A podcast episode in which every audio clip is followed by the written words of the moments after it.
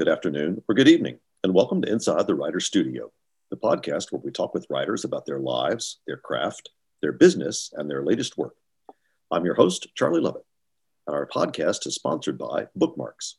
Bookmarks is a literary nonprofit whose programs include the largest annual book festival in the Carolinas.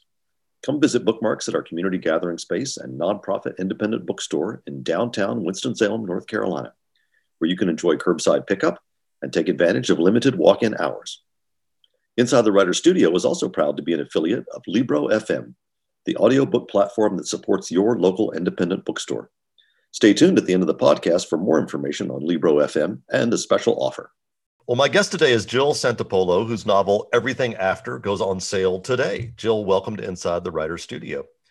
Thank you so much for having me. First of all, congratulations on publication day. It's always a fun day for novelists. Hopefully, even though this is COVID time, you'll be able to enjoy the day and, and celebrate. Uh, I have. I've been getting to talk to um, a bunch of different podcasters today, which has been really exciting. Good, good. Well, to start with, tell us, give us a little bit of background. Tell us a little bit about about everything after, and especially about the protagonist, Emily. Okay, so um, Emily Gold is a therapist living in New York City, mostly happily married and trying to start a family. And then uh, something happens in her present that echoes a painful memory from her past, and things that she had been keeping secret even from her husband, kind of come to light. And her world starts to spin out of control. Mm-hmm. And then on top of that, she hears a song on the radio and she realizes it's her ex boyfriend singing about her. And once that happens, she has to figure out if the path that she's been traveling is the one that she wants to keep traveling or if there is another way for her to exist in the world. Yeah. Yeah. Uh, Emily, there's a there's a point early on. I just just really struck me. She she is thinking about her life and her husband's life, and she her her husband is a is a doctor. He works as a uh, with pediatric cancer patients, and she says Ezra's area of expertise is the human body. Mine is the human mind. Um, I just thought that set up a really interesting dichotomy between husband and wife. How, do you think that observation prepares the readership for their to, to sort of see their relationship? Well, I think I think a lot of the the difficulty that they have in their marriage is that um,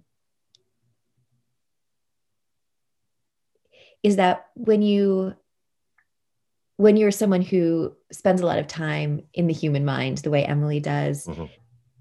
you think about things differently than if you're trying to heal a body because I think when you're trying to heal a body, there is sort of XYZ ways that you can try and do it. And either it works or it doesn't work for the most part, you know? And if it doesn't work, you can try some other ways. But there's there's sort of either someone gets better or they don't. And I think mm-hmm. mental health is different in that yeah. way. Yeah. In that, you know, a lot of times there are moments when your mental health can be good or not so good or you're struggling with things but you can manage it um, and i think that she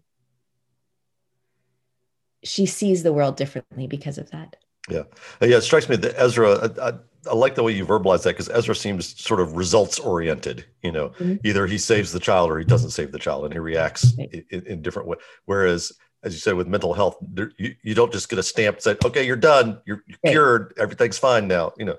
Right. Um, we also get a sense early on about the mental health strain that's brought on by their own work, by Emily and Ezra's own work. Yeah. Um, you know, Ezra again with the, with the constant threat of having a, a young patient uh, die, Emily taking on you know all the things from from her patients. Can you talk a little bit about the impact of caregiving on the mental health of caregivers? It seems to me this also is one of those things that is especially relevant right now. Um, even yeah. though you probably wrote this novel before COVID. Um, could, could yeah, I handed it in like three weeks after lockdown. Yeah, um, yeah but I do think it's incredibly relevant um, right now because we're seeing all of the you know frontline workers who have been for the last year trying to take care of people in very uncertain times with very uncertain results not enough um, not enough ppe not enough information really mm-hmm. um, and i think you know we've been seeing lots of stories about how that's really starting to take its toll and i think that you know it's hard for everyone to see things to see things happening that are um, that that really are are profoundly disturbing and upsetting yeah. and i think the closer people are to the front lines of this pandemic the harder they get hit mm-hmm. and um, you know i think doctors in general have a lot to deal with if they're dealing with life or death situations with patients. And I think that's just been even more pronounced over the last year. Yeah. Yeah. I mean, you do, I do see both of these characters sort of taking on this, this burden um, that it, it puts strain on them personally and it puts strain on their on their marriage as well the yeah um, emily actually compares psychotherapy to something called sin eating which i thought that was a that was a a very powerful um, comparison, but it made me think like, is there an inherent flaw in the whole idea of being a psychotherapist? That being that to be effective, you need to be empathetic. But if you're empathetic, you will eventually be, as Emily puts it, overwhelmed. Yeah. I mean, I don't know. I I've never experienced being a psychotherapist myself, so I'm I'm just sort of imagining yeah. Um, but but I do I do know that, you know, in my own life, listening to people who are going through difficult times takes a toll on me just because you hurt for them. Yeah. You know, if it's someone that you care about and they're having a hard go of it, like that hurts you too. Yeah. So I imagine that if you're a psychotherapist and you feel strongly about your patients and you care about them, that you'll take on at least a small piece of that. I think maybe it seems to me that might be even more so for Emily because she is working um, at NYU with with college students essentially. So she's she's working with people who have tread the same path that she has tread um, in her past, and I, and, and to me that feels like that makes her especially, um, you know, sort of susceptible to taking on their burdens in, in her own mind. Yeah, I mean, I think particularly with one of the of the patients that she sees, like there are a lot of parallels, of course, on purpose, um, between their their lives, and I mm-hmm. think that she perhaps should not have treated that patient. Yeah. Perhaps should have given that one to a colleague. So Emily has at, at, one point in her life go also goes through some psychotherapy, and her doctor says, uh, and this is a quote: "When you let yourself love someone, you give them the power to hurt you." I, felt like this novel takes sort of a deep and really unflinching and and un unromantic. I don't want to say unromantic, but not rosy-eyed view of love. Um, what did you learn about love while while you were writing this novel? Oh man, um, you know, I I don't necessarily think it's a bad thing to give someone the power to hurt you because it it means that there is that depth of connection you know that that i was talking about before where if someone you care about is in pain you're in pain too and there's something really um, i think powerful and wonderful about feeling that strongly about another person and connecting with them that deeply mm-hmm. um, and i don't necessarily think it's just romantic love that gives someone the power to hurt you you know yeah. it's it's parents it's children it's siblings it's friends yeah i i feel like sometimes emily it almost feels like she uses love as a shield against darkness. Is that do you see that? And if so, could you could you elaborate on that a little bit?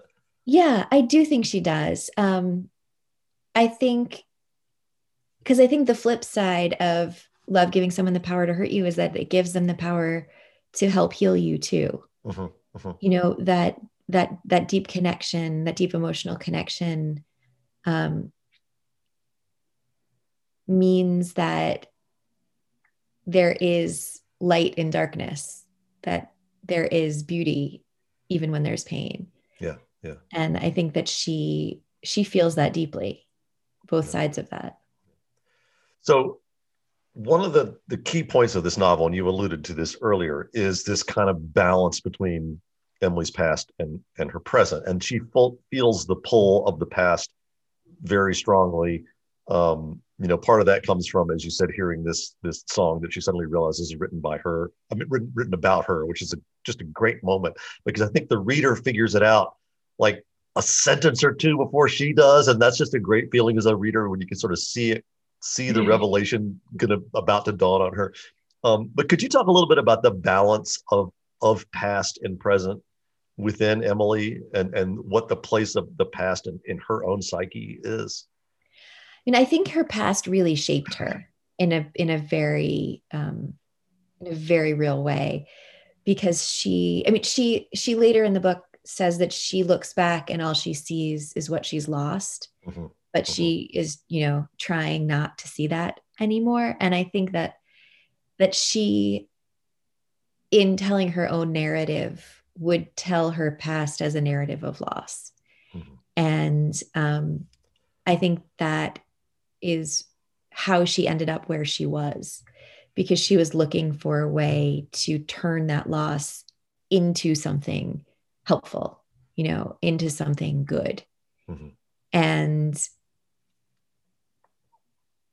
she ends up doing that in a different way, I think, um, the way a lot of artists do. Yeah. You know, a lot of writers or painters or singer uh, musicians, you know, go through some things and and turn that into art.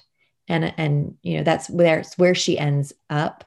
But i think it's it's because of her past that she gets there. So you're you're telling these two parallel stories the story of her her present and her past.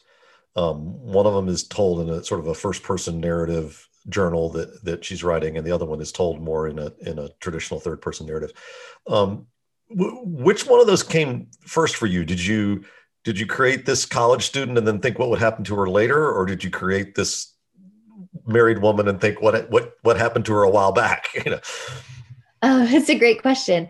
I think I think I knew at the same time that I was creating this woman and this was her story. Mm-hmm. That she had had this experience as a teenager that was impacting her now and then I sort of needed to figure out how it was impacting her and why it was impacting her and what what that meant for the rest of her life. Mm-hmm, mm-hmm. And and was there a particular reason that you chose the um, sort of the, the two different types of storytelling, the the the third person and then the, the sort of journal entries? Um, I wanted them to to feel very different. Yeah. And I feel like there's something about being a teenager that is very um very intimate in a way and very singular so having a first person journal for when she was 19 20 um, felt felt like it encapsulated that time in her life mm-hmm. in a particular mm-hmm. way yeah. and then as she's older and there are more layers to her it felt like i should open it up to a third person and also then it it was easy to know which story you were in yeah I will say that really it helped because I, you know, I've written novels where there are multiple time frames, and we always have this discussion about do we put a date at the beginning of the chapter? Do you know how do we? And it, it helped because um, even the typography, the the journal is is set in italics. The the other part of the story is is set in Roman type, and so you immediately know kind of which which time frame you're in. And i, I felt that that grounded the reader um, really well. The, the one thing i will say and, and i liked this but at first i would when i got to the first couple of journal entries i was like i'm not sure what this is. The, the first one was the first two or three are really short. And I, originally I had a question for you about the poems that you had in between your chapters because I was like, this is they're poetic. Those first those first ones. Um, so can you talk about how you sort of build from these these pretty short entries then into something that's much more in depth and, and narrative? So what I had been trying to do was have the past be less important at the very beginning mm-hmm. and less important at the very end. And it was in the middle when the past was the most important because it was affecting her life in the present so much. Right. And she was kind of diving back into the past. So, what I tried to do was increase the length of the journal entries from the beginning to the middle and then decrease the length from the middle to the end. And then I tried to do the opposite with the present sections. Yeah. So that they were longer at the beginning, then they got shorter, and then they got longer. Um, and that rhythm felt right because of what she was going through in the book.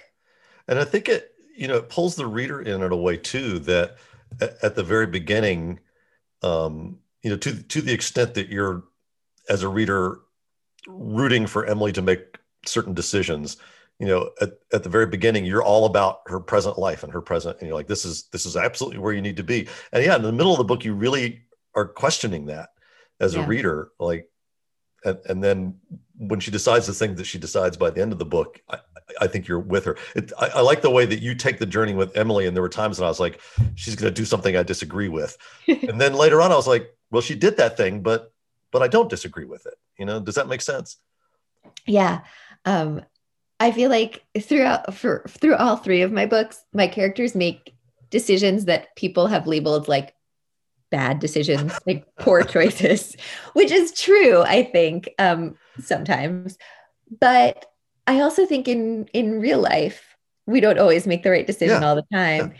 And the most interesting things happen, I think, when you make an unexpected decision and then see Absolutely. where it takes you. Yeah, I think a novel about somebody who made all the right choices would probably be a fairly boring, boring read. Right? You know? yeah, yeah. well, I um as a male novelist, I have written female characters and and people sometimes say, "Oh, how can you write a female characters if you're a man?" I'm like, "Well, I write teenage characters and I'm not a teenager." But you write about some areas of being a woman that I, as a man, would not have the, the courage to write about. And without getting too much into the to the details, because I don't want to give things away. Um, you know, you write about the the intimate details of pregnancy, for instance. Um, can, can you talk about specifically about that about about that level of intimacy about writing a, a character who is in the early stages of pregnancy and, and what she's going through physically, psychologically?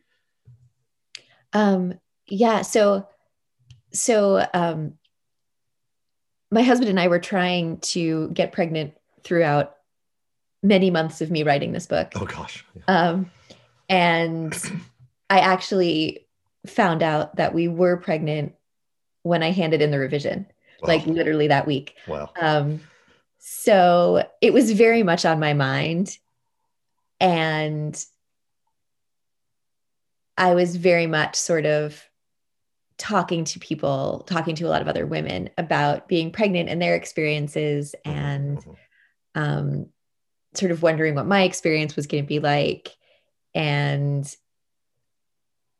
I think, you know, part of what I always try and do is put my heart on the page in my books. In my MFA program, one of my professors always said, write like your heart is on fire. Um, and I think a lot of my books revolve around emotion that I'm sort of wrestling with and putting on the page and giving to my my characters to explore. Mm-hmm. And I think, you know, while I was writing this book, a lot of what I was personally thinking about was motherhood and fertility and um, what it means in to become a mother in our current society. And if you're also if you also have a career um, and what it means to a relationship to your partner. So it was sort of a lot of what was on my mind ended up going into the book. Yeah yeah. I mean there's parts of this book where i feel like gosh i wish i had read this in the months leading up to my child's birth you know that I, that I would have had. Because I do think that it's it's not always something that even married couples who are you have known each other for years and and have a very close relationship sometimes the things that are happening to your own body and and your own mind are not always things that you feel comfortable sharing with other people yeah. uh, even even with a with a spouse. And and so i love the fact that you know there are parts of this book that might might sort of trigger those conversations that that maybe an expectant mother needs to have but but is difficult to find the courage to to start that conversation. Yeah i mean i think there are a lot of things about pregnancy childbirth miscarriage all of that that are very much still kind of taboo yeah in yeah. a way and part of why i wrote what i wrote in this book was in the hope of of making women feel less alone mm-hmm. Mm-hmm. when they are having those kinds of experiences and also hopefully encouraging people to talk more about it to their friends or you know publicly or or whatever you know um yeah i mean that there's a i'm trying to find that i wrote this question down and i can't find it in my list but i remember there's this really powerful moment um where you say something like even though you know you're one of 52 million uh, people you still feel like only one. experience you still you still feel like you're the only one um, and you know i've had uh, my you know my daughter is now in her 30s and so she has friends who are who are having children and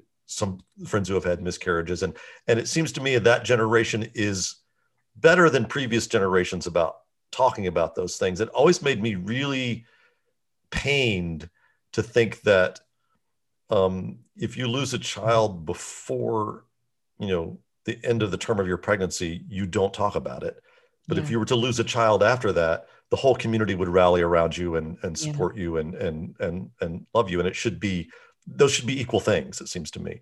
Um, and so i like the i like the way that this uh, sort of opens up some conversations about that. Uh, yeah i hope it will. I really hope it will. Emily calls her sister ari uh, her rock. Um, and it, it does seem to be that even though their relationship goes up and down, you know, they that seems to be kind of the one constant in Emily's life that's there. She's there in a very similar way in the past as she is in the in the present. Um, uh, can you talk a little bit about their their sororital relationship? Um, yeah, so I have two sisters, um, and I think sister relationships are wonderful. But I, I think that there's a piece of it where whatever role you played in your childhood, in your sister's life, tends to be the same, like, tends to be the same relation. The relationship is, it, it, it evolves, yeah. but if you were the one that your sister came to when they were upset, you will always be the one your sister comes to when she's upset. If you're the one who, um, you know, is goes to your sister, like it, it will be that sort of same dynamic. And I think that there's a very much older sister, younger sister dynamic with Ari and Emily, yeah, where yeah. Um, Ari very much sees her role as the older sister taking care of Emily. And Emily very much goes to Ari when she needs to be taken care of. Though um, what I tried to do sort of as the book went on is show that that was changing a little bit too that there are things that ari needed help with that emily when she came to emily who could actually help her yeah and i like i like some of the and we're going to talk a little bit later about choices but i like some of the choices that ari makes in, in the book they're not gigantic things but they're things that show that she really pays attention when when she's talking to emily and when emily is is offering advice um you know little little tweaks that she makes in in her life that that yeah. we hope are going to make her, you know, Happy. happier. Not that she's not that she's unhappy, but um, well, Ari is. It says at one point that she's afraid of regretting her life choices, and and certainly there's a lot in this novel about choices that we've made. Um, but uh, but before we get too far into that, I'm curious to know what you think. What do you think Emily, as psychotherapist, would say about the usefulness of regret? um, it's probably not all that useful, right? Because unless you're going to use it to make an informed change, you know, yeah. that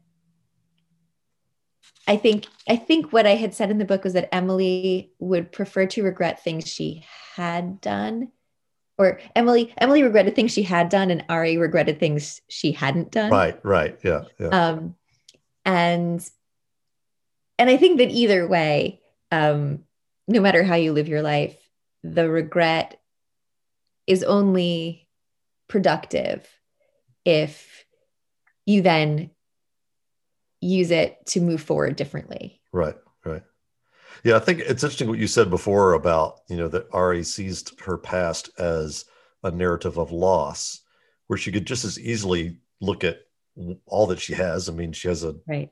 Husband, a successful career, a lovely place to live, you know, friends, and everything. You could just as easily look at it as as a narrative of the things that she has gained. Um, but it's interesting how her she and her sister also look look at the past in in different ways. And I think that brings up something that is is very powerful about this book. This um, this narrative concept of context. Very similar things happen to Emily in the present, and I think it's something about like 13 years in in the past. Mm-hmm. Um, but they happen in radically different contexts. Um, can you talk about how you use those contrasting contexts to kind of give us a window into Emily's character? Yeah, you know, I think I think that a lot of times what happens to a person um their reaction changes based on what else is happening in their life at that time. Mm-hmm, mm-hmm. So there are some things that if they happen at the right time, they're very exciting and wonderful. But if they happen at the wrong time, they can be earth shattering. Yeah. And I think that Emily kind of explores that in a lot of ways throughout the story of things happening at a time when you can take advantage of them or you can appreciate them. And um,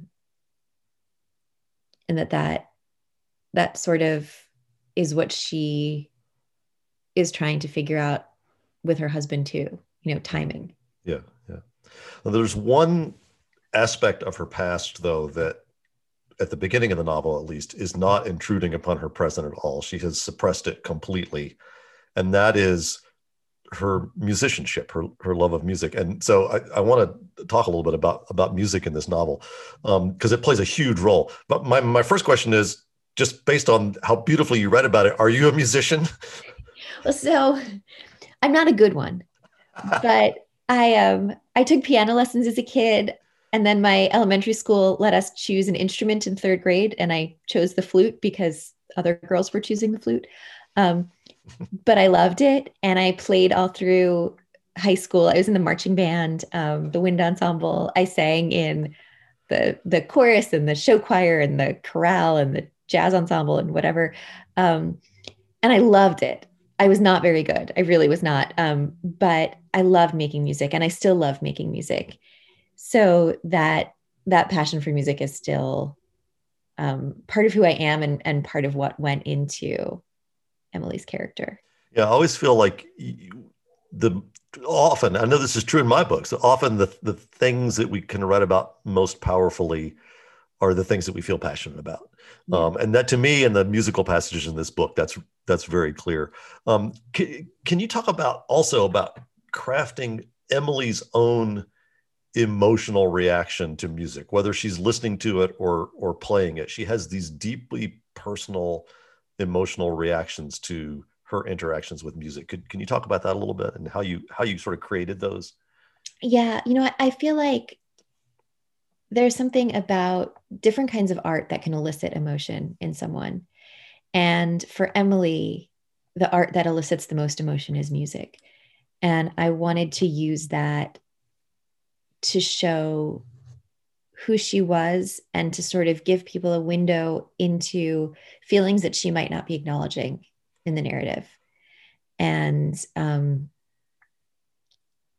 and because there are associations for her with music in her past that connect to the present, the music becomes a bridge and her uh-huh. reaction to the music becomes a bridge of between who she was then and who she was now. Yeah. Um, do you think music is it therapy for Emily? I think in a sense it is. I mean, I think it is in the way writing is therapy for me. Yeah. You know, I I I always talk about how my first novel for adults, The Light We Lost, it was a novel that I started writing after a breakup because I wanted to have a friend to go through this breakup with me and started writing these scenes and I didn't even know it was going to be a novel. You know, and then of course once I started you know getting more scenes and I I shaped it into into a novel, but I think it's similar for Emily with with music. It's a way for her to process her emotion and to sort of channel it into something. Mm-hmm. Mm-hmm. I mean, I think about when I look back at, I also am a not particularly successful amateur musician, but but um, I I really related to Emily because she and I both played piano, you know, and she'd be sitting down to play a song and be like, I played that song, I know the chord progression that she's doing, you know. Um, but I felt like it's the same thing in my own life when I look back, like the times that I've spent the most amount of time sitting at the keyboard were times when there was emotional turmoil going on in my life. Yeah. Um, and the times that I spent the least amount of time was the times that everything was kind of on an even keel. And I don't think that's a coincidence. And I think, no. um, you know, I'd, I'd, love to hear your thoughts just about the role of arts in general in kind of maintaining our mental health. I mean, for me at least, I think that it's hugely important um, to have some sort of creative outlet for emotion that is is not just it's not just talking about them it's you can feel you can feel it and you can channel that feeling into song or dance or writing or painting or or whatever form of creative expression speaks to you mm-hmm. and it gives you an outlet you know and i think it stops things from potentially getting overwhelming yeah. I mean, maybe they do anyway, but I think it's it's at least a, a sort of release valve. Yeah. And I think for me, when when music starts to come back into Emily's life in this novel, that's probably where I'm like cheering for her and with her more than any other place because of all the things in her past that feel like they could have a place in her present. Yeah. To me, that's the one that it, it, it feels like it's the most a part of her soul, you know. Mm-hmm. Um, and and so at one point she's she's at a reception and she's watching this pianist um, play and she's actually sort of like silently you know fingering along with him because she's she is such a good musician. And she says she thinks to herself the music was still inside her. It had always been inside her. She just hadn't let it out for years. What role does repression play in this novel I think I think what she represses ends up being what she needs to heal. Hmm. So she's trying to repress these things that are so painful, but if she when she accesses them is when she can actually truly heal. Yeah, yeah.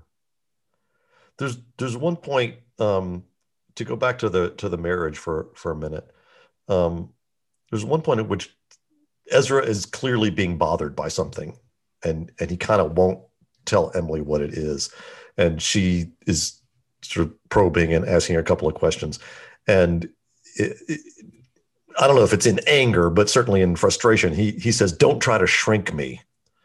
Um, and i'm curious not just about what that reveals about their relationship but almost really about any relationship where one of the people in the relationship is a psychotherapist or a psychologist or or a priest or a counselor.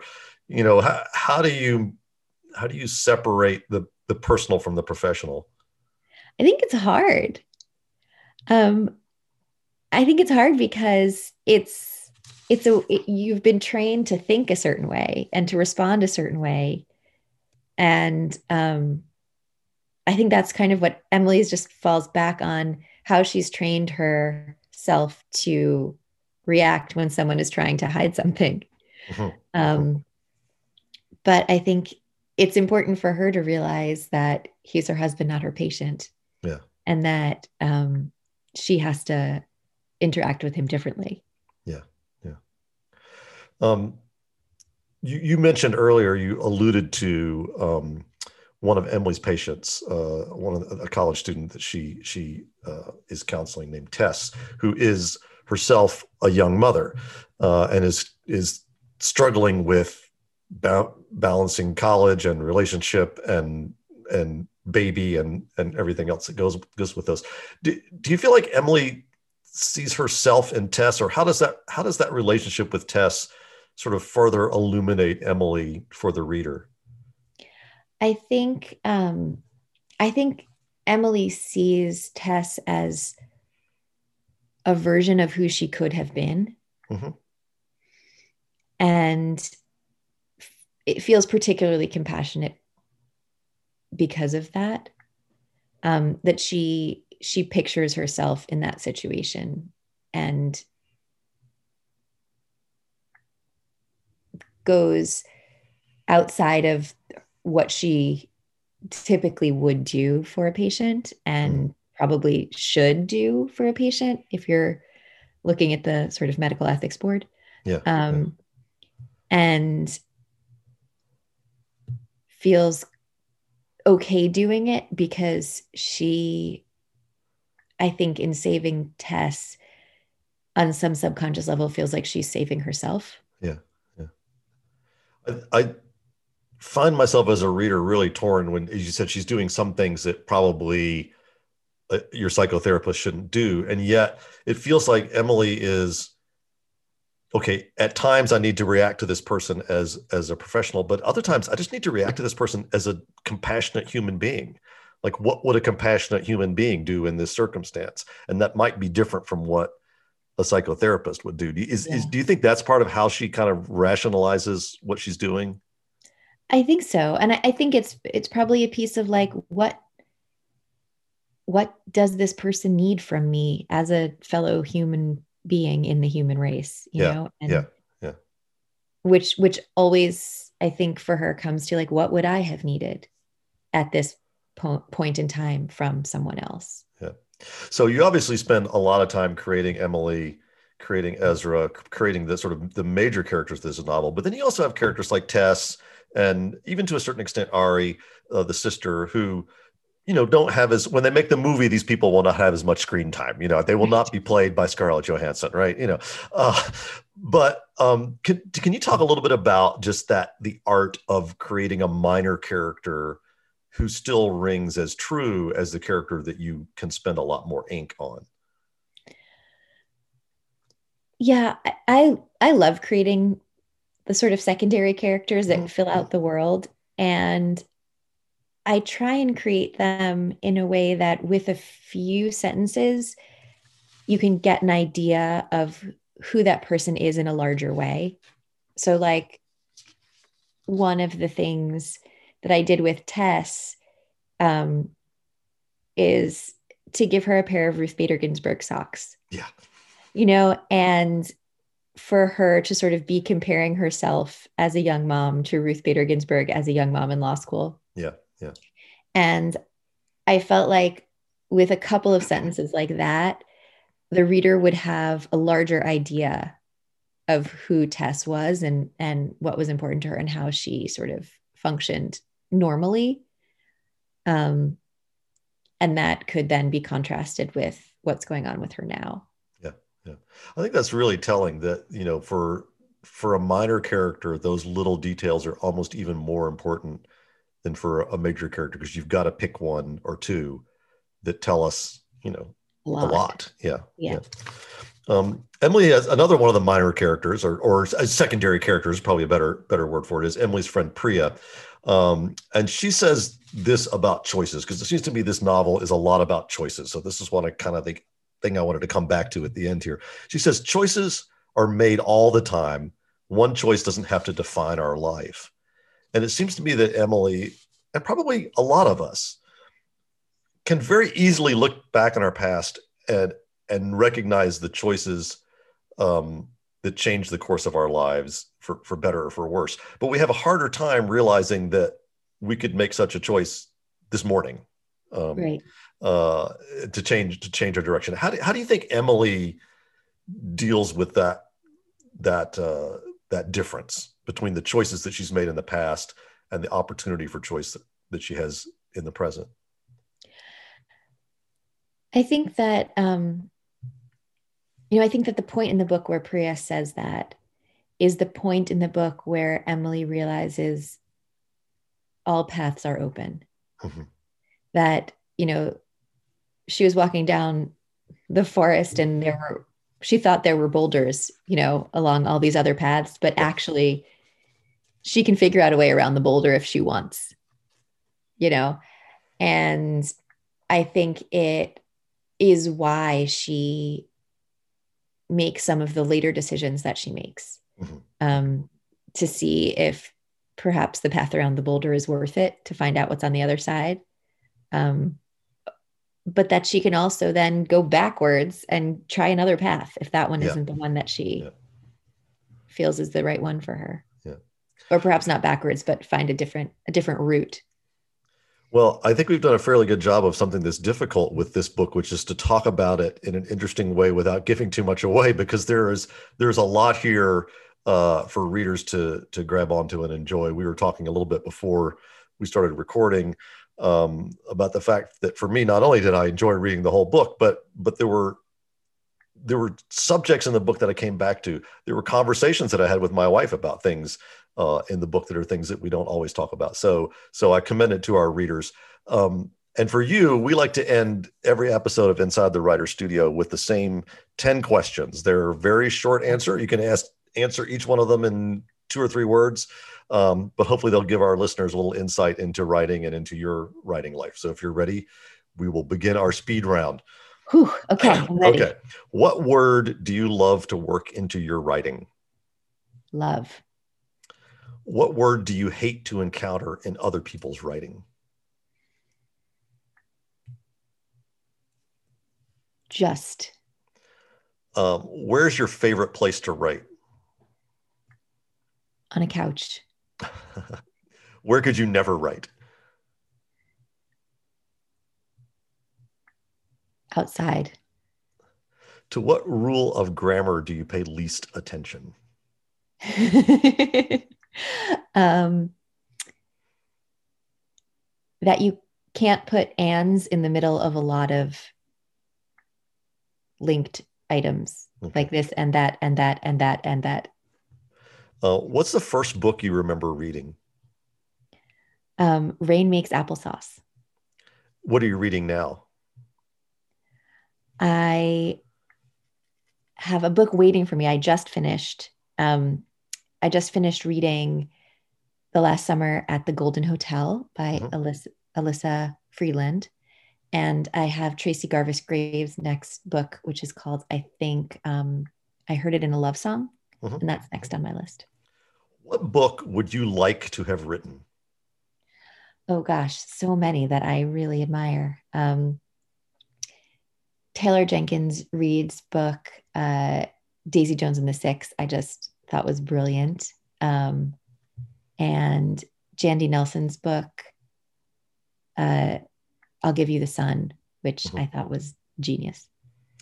Uh, what sort of book would you like to write, but probably never will? Oh, that's a great question. Um, I would love to write a psychological thriller, but I don't think I will. Mm-hmm. And finally, what would you like to hear a reader tell you? um, that my book made them feel less alone. Hmm. This has been Inside the Writer's Studio. I'm your host, Charlie Lovett. And my guest today has been Jill Santopolo, whose novel, Everything After, is available wherever books are sold. Jill, thanks for joining us. Thank you so much. This was so much fun. Inside the Writer's Studio is sponsored by Bookmarks, a literary nonprofit that runs the largest annual book festival in the Carolinas and operates a community gathering place and nonprofit independent bookstore in downtown Winston-Salem, North Carolina. To find out more about Bookmarks and all its programs, visit www.bookmarksnc.org. Inside the Writer Studio is proud to be affiliated with Libro FM. Unlike other audiobook platforms, Libro.fm supports your local independent bookstore. Whether you buy a single book or, like me, a monthly subscription, you can link your account to your local store or to Bookmarks to support literary community. For a special two for one offer, go to Libro.fm and use the discount code WRITERS. If you've enjoyed Inside the Writer Studio, please consider leaving a rating or review online at Apple Podcasts or wherever you get your podcasts. Inside the Writer Studio posts new episodes on the 1st and 15th of every month. In our next episode, I'll be talking with Lisa Scottoline about her new novel, Eternal. Until then, thanks for listening, and may you read with wonder and write with passion.